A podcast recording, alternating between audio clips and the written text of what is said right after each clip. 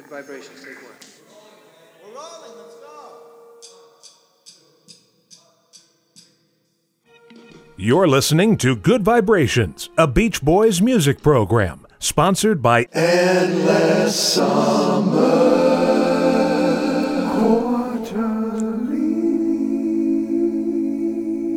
Welcome to episode 40 of Good Vibrations, a Beach Boys program. I'm David Beard. I'm glad you're joining me today. I just had a wonderful Zoom conference call with uh, Brent Wilson, who's the director of the new Brian Wilson Long Promised Road documentary, premiering the 17th and then actually being available in select theaters and in streaming services on the 19th of November, just a few days away. And Brent was in Brian's house in LA and Jason was in his home in Brooklyn, New York. So there's a couple of times during our conversation that Brent cuts in and out, and it's just because I guess the connection was a little spotty. And uh, Jason's dog was in the living room with him, so we do get to hear from his dog. So, but it's there's some ambient background noises is the point, and I I hope you'll enjoy this. And one of the things that I kind of want to point out as we go into this into this discussion is there's there's just so much warmth and and heart and vulnerability and sadness and beauty in the new Brian Wilson Long Promised Road documentary. It's really touching, and I know it's going to move you if you love Brian as much as I do. And we get into that, but there's something else magical that has happened during the process of this documentary. Brent and Jason have become fast friends. So we'll start this episode and you'll get to be a part of what I experienced.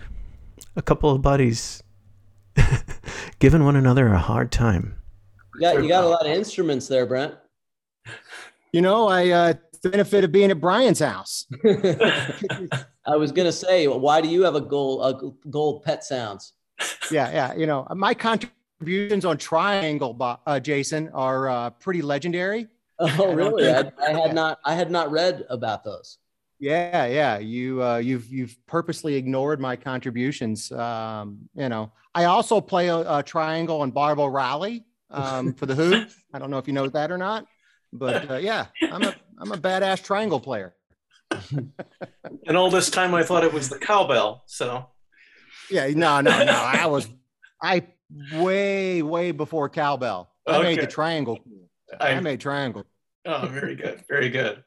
Well, I was I was hoping we could get started, Brett. I wanted to begin with you because I wanted to get a sense uh, of where the documentary began, and when you began working on it, and what was your original goal when you set out to do this documentary.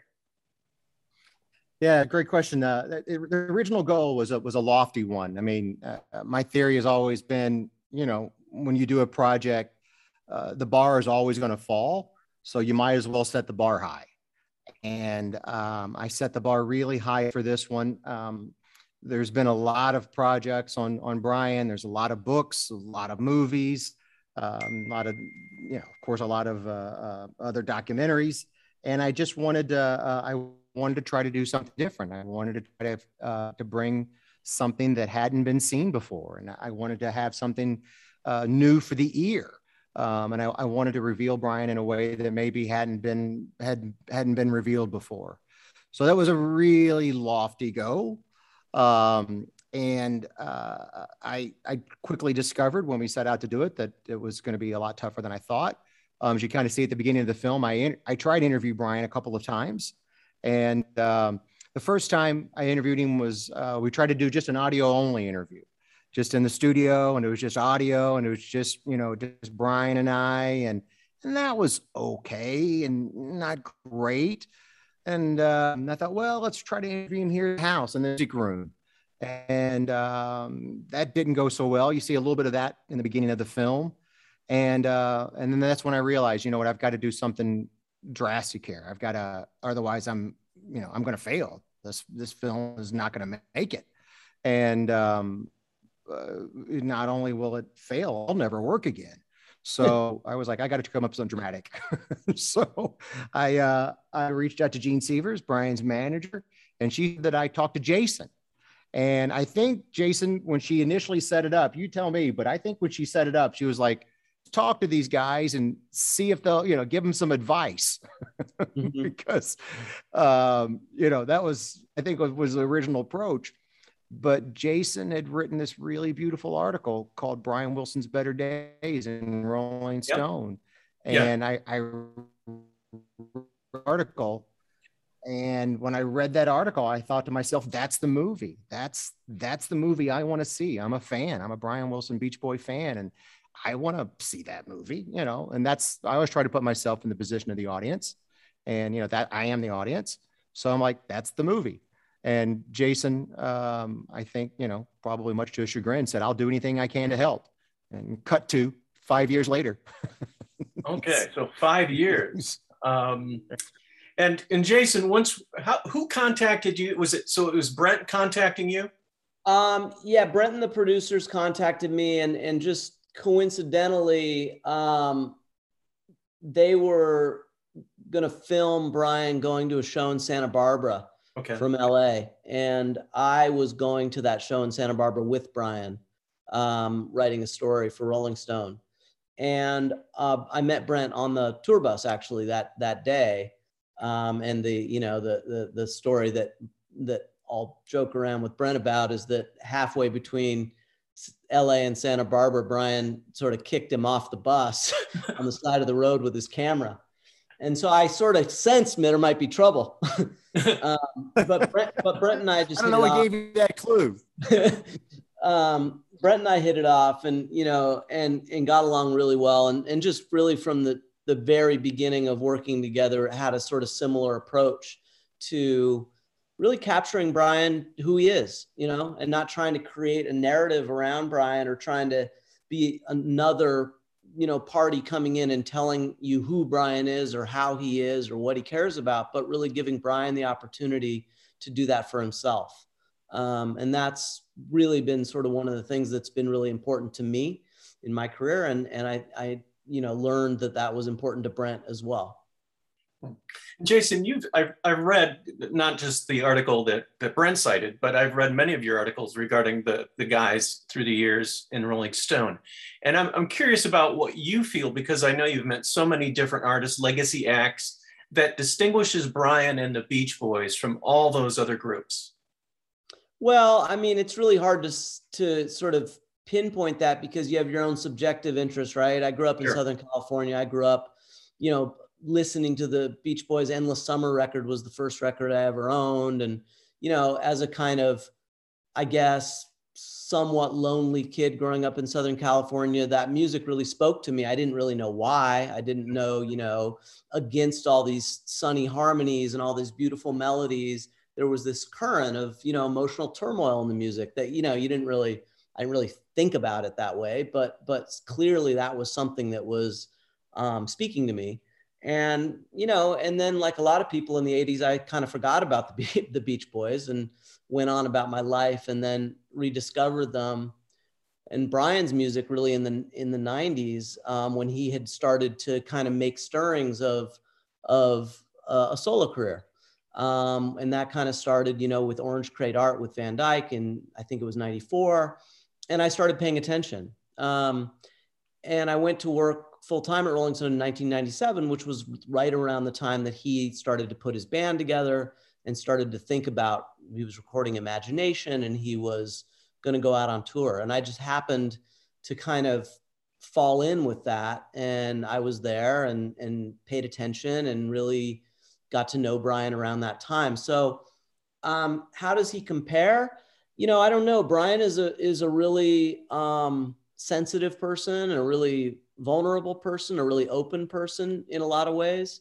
Um, and you know, he struggles with a lot of mental health issues, and that doesn't make what he does easy for him, but it does show such courage um, in what he does, and that he overcomes these issues all the time to make new music and try and make new music. He's not just falling back. In his even now when you go see his sets there's always music that you haven't heard before live. And some of that music has never been played live. You know some of his great stuff from the 70s never never been heard before. And so i find that really inspiring that he's going out there that he's he's finding new ways. And i mean even if you think about pet sounds which he's performed a lot imagine performing a record that you wrote when you're 22 years old in your 70s it's a you're a different person you have a different orientation and that comes through in the music too.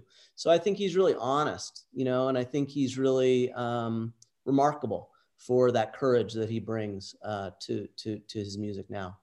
One of the things that really struck me about this documentary in particular jason was the way your way and uh, you use the word inspired and that's i was inspired by that. You the way that you're uh, I love the scene in the deli where you guys are just kind of getting on. And and you do see Brian's vulnerability so often throughout this documentary. I'm Brent, I'd just like you to touch on this for a minute. What you kind of picked up in in in what Brian in what Brian and Jason and how they connected, not necessarily just in the deli, but overall.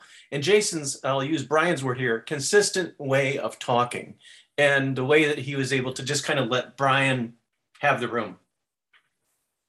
Yeah, isn't that amazing that you know of all the things that Brian can say about somebody, he chooses Jason's voice. You know, if for Brian, it's always auditory. It's you know he likes the way Jason speaks, and I, I thought that was an incredible moment, an incredible scene, and and again so revealing as a fan about Brian. Um, but I, I, did. I saw from the very beginning um, just uh, the relationship that those two had and the um, the friendship that they have, and it really informed the film. Um, you know, my editor and I, uh, Hector Lopez and I, when we sat down and we and we were watching the footage and and we saw this, it, it sounds like a strange reference, but we talked about it being it's a, a buddy cop movie. You know, it's yes. it's Butch Cassidy and the Sundance Kid yeah. It's you know it's lethal weapon. And and we literally kind of talked about that kind of a reference and how you've got to let moments play out and um and treat it like a buddy movie. And uh and, and that was the way we approached it because that was what i saw. I saw two friends hanging out and i would be in the i was in the follow car. I could hear everything they were saying. And and as jason said you know sometimes they'd go 20 minutes or so and not say anything. And that's only something you can do with your friend. You know mm-hmm. if it you know if you're riding in the car with your friend with a stranger you you try to force the conversation. Those silences get awkward or something. You know you would never do that with somebody you just met but with a buddy you can just sit there and look out the window and change the radio station. And and I, and I, I saw that and I sensed that and uh, and it did. It and it it formed the film. It it formed the path that it was going to that it was going to take and and I'm I'm really proud of the fact that it's um it's a film as much about friendship as it is anything else. Yeah, a lot of a lot of trust between Brian and Jason. And and and Jason, how one of the really poignant moments for me is when you revealed to Brian that Jack Rieley had died. Yeah. And and he had no idea. And you just see the pain wash over him uh, yeah. that he's that he's lost Jack when you went back and watched that, um, how how did that sit with you? That you ended up being the guy to reveal that because you realized you had to realize you ended up causing Brian some pain and some some sorrow. Yeah. And I know how much you love him. Looking back on that moment, how does that resonate with you? It was horrible. I mean, you know, it was hard. I, I didn't, you know, at the time, I didn't realize that that would be a, an emotional moment for Brian. You know, um, so yeah, I mean, it was it was painful for me to see. You know, I couldn't also really see him because I was driving, so I didn't really. You know, it was it was hard. Um, you know, I will say though that one of the things that Brian and I have connected on over the years is loss and both of our losses, and especially you know when I lost my father, um, Brian called me you know, and he wanted to talk and he wanted to tell me about how he feels, you know, about losing his father. And so we have connected on on those kinds of subjects, you know, um, mortality and loss. And, I remember him saying to me once, he said, "Does it still, you know, bother you that your your your dad passed?" And I said, "It does. I think about him all the time." He said, "I do too. It's still really painful." And so, um, you know, that is hard stuff, but that's part of friendship too. Um, you know, and I, I feel, you know lucky that we have that that kind of bond. It's certainly helped me, um, and I hope it's helped him too. Yeah, I, I think that's that's one of the things. It, it is kind of bad information that you were giving Brian in that moment, but at the same time, I can't think of a better person to have told him, um, just because of the closeness that I see that you, the two of you share. Because I think coming from anybody else, it would be have been even harder for him. Uh, you know, I, I, I, was doing a story a few several years ago about Merle Haggard. Um, well, he was alive, and you know, he was sitting in the back. And you know, you get to be a certain age, and like you just people are passing. You know, people are moving on, and and Merle Merle said to his one of his bandmates, he gave him the bad news. Some news came up on his phone that one of their old bandmates had died, and and and and Merle said to his bandmate, you know, it's, it's, it's, it's going around. And, and the guy said, what's going around? And he said, dying. Everyone's doing it. You know, I mean, it is part of life as you get older. Right. And uh, yeah, so, but it's hard. Yeah.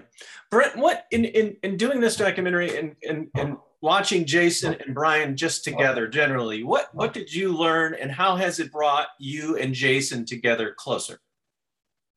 Well, I consider Jason a brother. I I uh, I love Jason. I mean, it's we've gone through this this incredible journey together, and I'm one of the things that I'm I'm proud of uh, with this project is is I've I've I you know I consider Jason a friend and uh, and and Brian a friend. So if you can come out of a project and and you've gained two friends and two love you know people in your life that you love, I mean, my God, that's you know if this film never makes a dime and never gets seen by a soul, you know, I'll, uh, you know, I'm, I'm thrilled to have, you know, these two people in my life now and I, that I never would have had without this film. And so I'm very, very thankful for that. Um, and I'm very appreciative of that. So that's been, that's been a blessing. Um, and then I think as far as like learning from, from Jason and, and just seeing, um, how patient he is with mm-hmm. with Brian. I think that'll make me a better filmmaker. You know, he's there's just a um, a patience that he does with his, you know, with, with Jason uh, or with Brian that Jason does that is. Um, uh, I, I know I'll carry that with me and, into my next project. And um, uh, you know, you don't you don't have to force something right then and there. And uh, by forcing something, you know, you may get an answer, but it's probably not going to be a good answer and it's better to wait for that good answer. So that was that was lovely to learn. And then just through watching jason and brian i got to learn how funny brian is. You know i i didn't know brian wilson was so funny. You know i had no idea. And um, so that was that was great. You know the scene with them in the car you know and um, you know yelling out at the car and things oh, like that. yeah. the film is kind of was great. Yeah. Jason's like, oh, no, no, no, they're, they're too far away. And he goes, hey, buddy. Yeah, that that was. They're not too far away, Jason. yeah. No, no, Brian. Brian is hilarious. And that, that's Brian. And there's all these kind of like little non sequiturs that he would do and just kind of talk about and bring up and things that I couldn't quite work into the film because they didn't kind of, you know, you got to kind of pick and choose you know how you're gonna you know what's gonna what are you gonna leave in what are you gonna take out to to make this film uh, uh, flow. And um, but yeah, Brian would just kind of do all these little funny non sequiturs. And um, one of my favorite memories, uh, Jason, I don't know if you remember or not, but at a certain point, like you guys were talking, and we had a radio in the car. Uh, like a that's because I'm in the follow car and I could listen to everything Brian and Jason are saying, but I didn't want to break that fourth wall, right? Because I I didn't I wanted Jason and Brian to just you know do their thing and but there was one point where they were talking about a song. I can't remember what it was and what year it came out what the name of the song was. And it was a part of the conversation I wanted them to keep going on about. So I just Googled it real quick and I can't remember even what the song was, but and I Googled and I came on the radio and I said, you know, hey, that song came out in 1974. And Brian goes, Brent, is that you? Can can you hear everything we're saying? And I go, yeah, yeah, Brian, it, it's me. I, I can hear everything. And then he would start talking to me like, you know, hey, Brent, how you doing back there? Uh, hey, Brent, we're going through uh, Brentwood. Um, you know, just silly little kind of almost dad jokes, if you will. And he just got the biggest kick out of the fact that I could hear him. And that was just funny. It was, it was lovely to, to be a part of that, experience that. And Jason, I would ask you the same question in terms of what you learned from Brent in this, what I'll call a kind of a, a triangle, this this this relationship between you, Brian, and Brent for the making of this documentary. Yeah. Well, I learned so much. I mean, for me, you know, having spent a lot of time with Brian and also having just reported lots of stories about artists, musicians, but not really in my imagination being able to see how that would translate into something that's cinematic, something that's visual. Um, so that opened up so many possibilities for how we could do this and how we could make it work and how it's not a matter of just editing tape, but it's putting together a visual um, representation of this friendship, of this, these questions of this. Sorry, my dog is coughing. Oh. he's 16 years old and he's blind and deaf. Oh. And the cat is chasing him. So, um, anyway, um, so you know, Brent was so patient with me in sort of you know telling me what was possible and and how we could do this, and and also in just following my lead with Brian. I think we should go here. No, I don't think we should go there. We should go here because I would get a sense from Brian, you know, when it when he was getting antsy or when he was getting hungry or whether it was the right time to drive to Malibu or or what. And so Brent made the whole thing happen um, so seamlessly. And like he said, with this sort of friendship, this brotherhood, this, this camaraderie that he and um, Brian and I built up. Um, and we would end these days of filming and, you know, we'd be in the car for seven hours or something like that. And then we'd go back to Brian's house, listen to We'd end these days just, you know, feeling so good. I mean, one of the things I think is, and I've seen this a lot with Brian, is right. He's he's got emotional issues, mental health issues, and there's there are things where you feel like you're pressuring. You don't want to feel like you're pressuring him to do something that he's not up for, right? Mm-hmm. Um, you want to be able to support him and create an environment for him to feel comfortable, but not feel like he's being pushed to do something he didn't want to do. And Brent and I talked about that a lot. And worked really hard to make Brian feel comfortable, to not push too hard when he wasn't ready, but to be ready when he was. And that was a lot of it, um, being ready when he was. And I think that comes through in the film. You know, you see him enjoying himself and being communicative in a way that sometimes he isn't. Yeah. And Jason, you just reminded me of a scene that I had forgotten. Um, when you guys go back, because there, there's the deli scene, and he says, Hey, when we get back to the house, can you play me Dennis's album?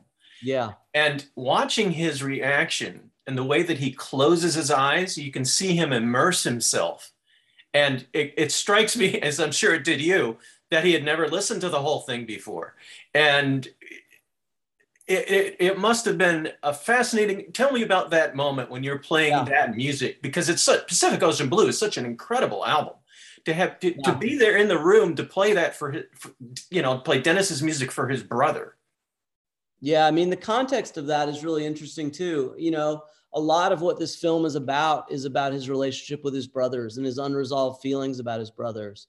And clearly that was coming out a lot. Um, and he was really, when we were driving in LA and going up Coldwater Canyon and passing Carl's house or somewhere where he used to hang out with Dennis, I mean, it was jogging these memories and these feelings. And, you know, I think with both brothers, you know, they weren't able to express that to each other in their lifetimes in the way that Brian wishes maybe he could.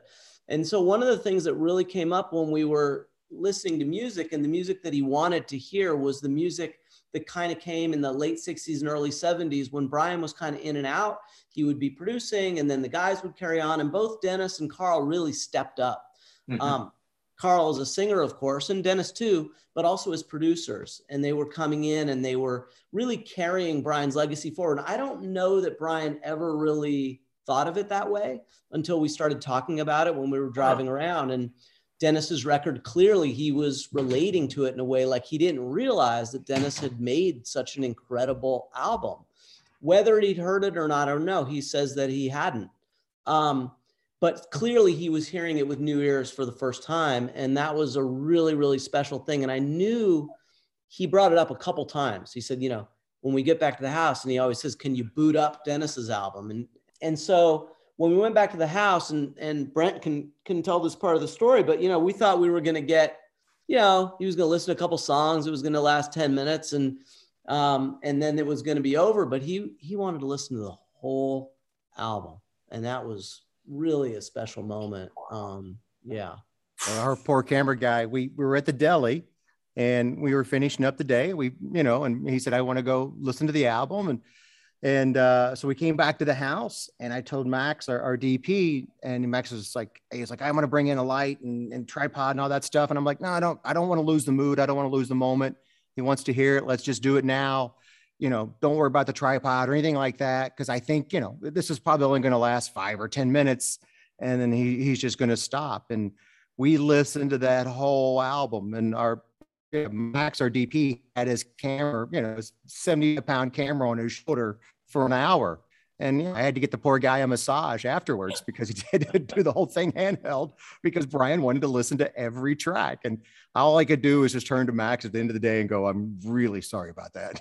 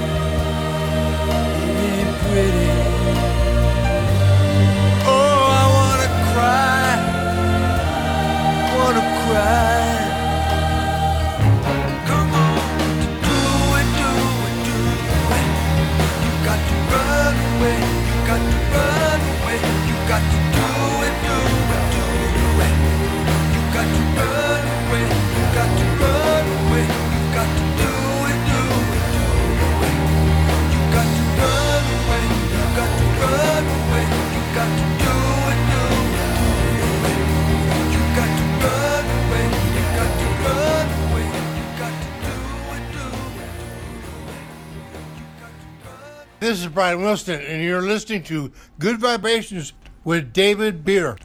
That song that we just got to listen to is called River Song. It's the lead track from Dennis Wilson's 1977 solo album, Pacific Ocean Blue.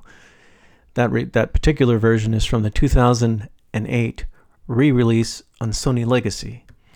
It's such a great song. You could see why Brian wanted to visit it. And the whole album is great, so I highly recommend you seek out Dennis Wilson, Pacific Ocean Blue. And if you're able to actually find the legacy packaging from 2008, the CD, it's pretty cool because it comes with a lot of extra stuff that was eventually going to become Dennis's second solo album called Bamboo. Check it out for sure. Look it up. So we're going to pick things up again with Jason talking more about Brian's interest of speaking about his brothers.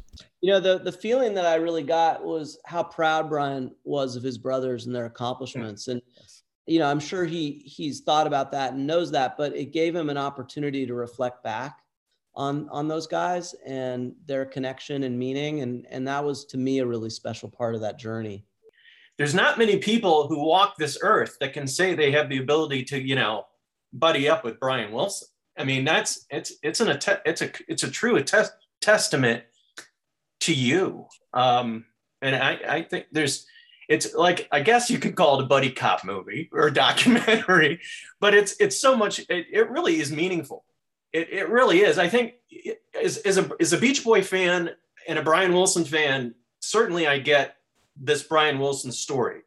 But I'm also, I feel like I've learned so much about you, Jason.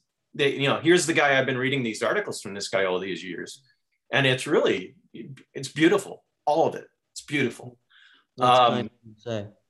Uh, so Jason, as you're going forward, one of the questions that I had, especially because when we did the uh, the conference after we watched the documentary. Yeah. And I was asking you a question, and Brian jumped in and said, Hey, do you remember when we went to so and so and we had, you know, all of a sudden you guys are talking about beers and mm-hmm. dinner? And I'm like, What just happened? So I'm curious about how you're able to kind of continue your friendship. You've touched on that a little bit already because he, he called you when your when your dad passed. But I'm curious about how you kind of because as Brian said in the documentary, he doesn't have a whole lot of people out there in his world that he can kind of just go out and hang with and have, you know, go to the deli or whatever it is. And I'm, I'm, ho- I'm asking this question out of hope and, and faith that you guys are able to continue your relationship and your friendship and kind of go out and do things together. Yeah, absolutely. You know, I mean, COVID got in the way of it, right? Mm-hmm. Um, and everyone was being very safe. And so for me, Brent's seen Brian and Brent's at Brian's house right now, but uh, I haven't seen Brian, you know, in two years. Um, so I'm going out and flying out on Wednesday, and, and Brent and Brian and I are going to dinner on Wednesday. So we're going to pick up where we left off then, and uh, you know we're going to just keep keep uh, keep up the Cobb salads and the sushi and the Caesar salad and stay. Brian, you know, one of the things Brian always likes to do when when he and I go out is, is he likes to order for me. He's like, my, my friend is going to have the Caesar salad and he's going to have a ribeye medium rare, you know, and then and then and then he he doesn't drink beer. He used to have a couple of beers, but he doesn't anymore, and so now he tries to discourage me from having a beer. It's really oh. bad for you. You don't you don't want to do that. well, he wants you to stick around. You know, that's what it is. He needs his buddy. Uh, uh, yeah, Brent. Uh, what can fans? I know we're we're going to be seeing the release of this documentary here. It's going to be on streaming services and, and I guess select theaters. Is that correct? That's correct. Yep. Yep. Okay. So uh, November 17th um, is the opening night. Uh, it's a uh, kind of a sneak peek, if you will, mm-hmm. and then uh, only in theaters. And then on uh, November 19th, uh, it'll be nationwide here in the States um, in uh, in about 125 theaters. So as they used to say, you know, back in the old days, check your local listings. uh, and then it'll also be available on video on demand on all the usual video on demand platforms. But but what I would absolutely encourage anyone who listens to this podcast and has followed your writing, David, another real fans. And I would encourage all of those people to see it in the theater. Um, hear this music, you know, in a theater in five one, you know, uh, see this on the big screen, um, immerse yourself in it um, that's where um, I'm really proud that we're going to have that experience. You know, we waited a year, uh, almost two years because of COVID, uh, for theaters to reopen so that we could have this experience. So I would encourage anyone um, who's listening or reading your writings to yeah go to movie theater. You'll yeah you'll appreciate uh, uh seeing it and hearing it that way. Yeah, it really sounds great. It sounds amazing.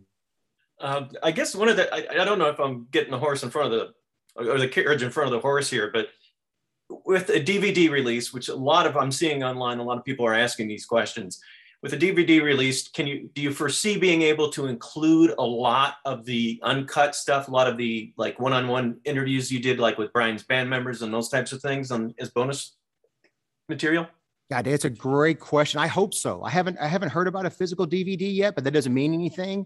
Mm-hmm. Um, you know, uh, now that I've kind of you know now that the film is done, you know, I'm kind of the last guy to know, um, kind of a thing. So I hope there is going to be a physical DVD and that we do get the opportunities because we do have a lot of amazing interviews with all of the band.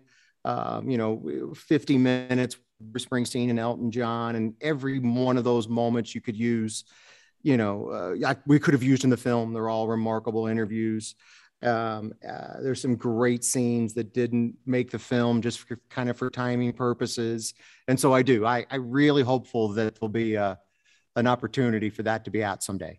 Oh, excellent. Well, listen, you guys both deserve uh, accolades is not the right word. You there's so much heart in this documentary that there's some heart and value, and uh, I just would say to you both that I hope uh, you understand and have deep satisfaction uh, having accomplished this, because I think it's going to give people who are either just discovering Brian or maybe have been discovering him since the Love and Mercy film, um, you know, a, a really great sense of everything that you would need to know about Brian Wilson. Um, and that's that's saying a lot for something that's captured within the hours and minutes of this documentary. So thank, thank you, you very much. No, thank, thank you. you so much. We that really was our goal.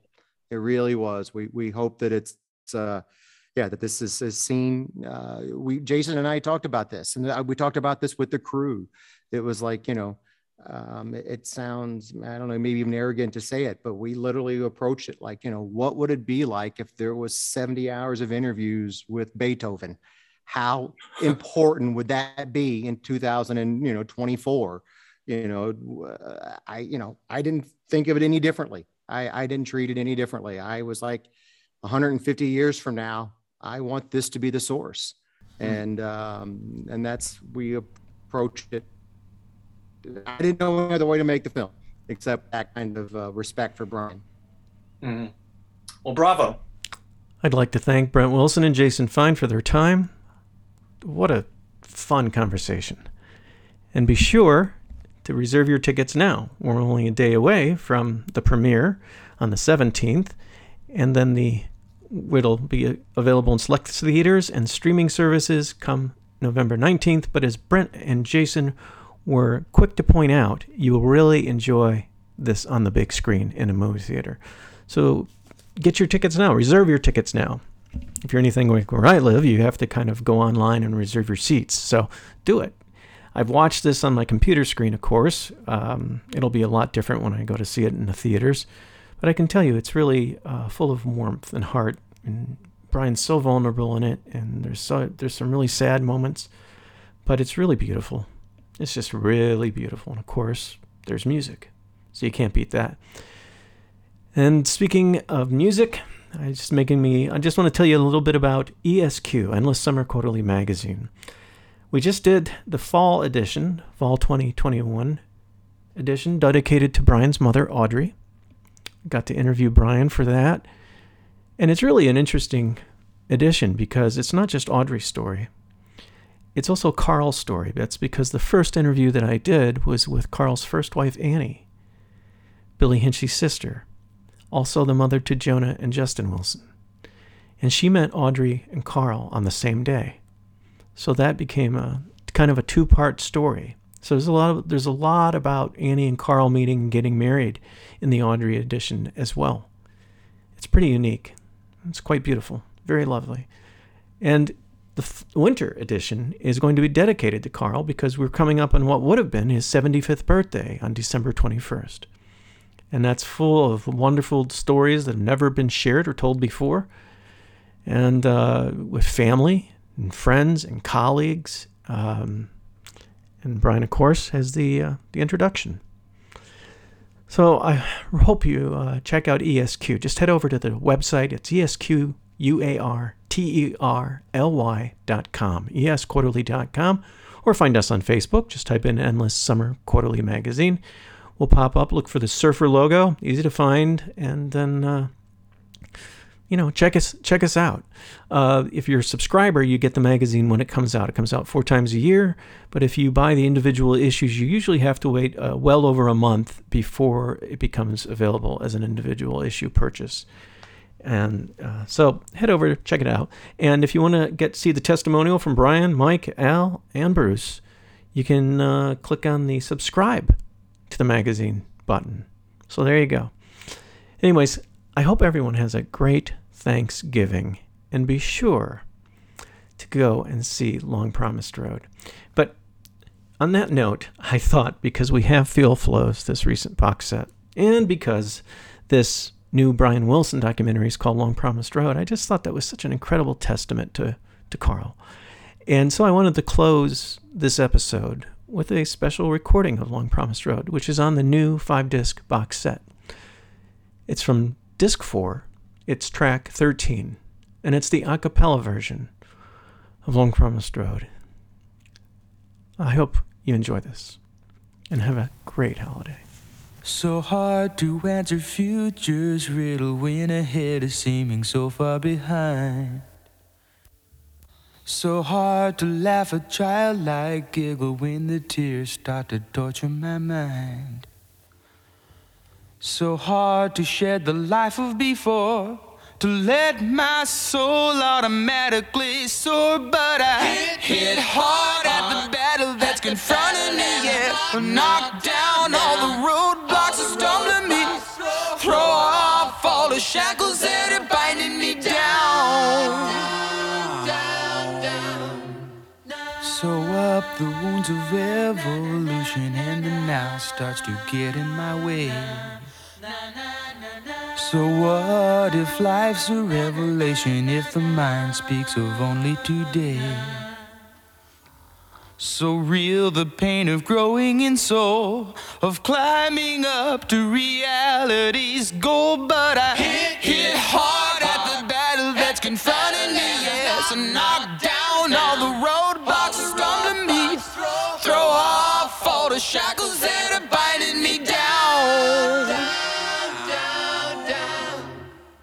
promised road. Trail starts at dawn, carries on to the season's ending.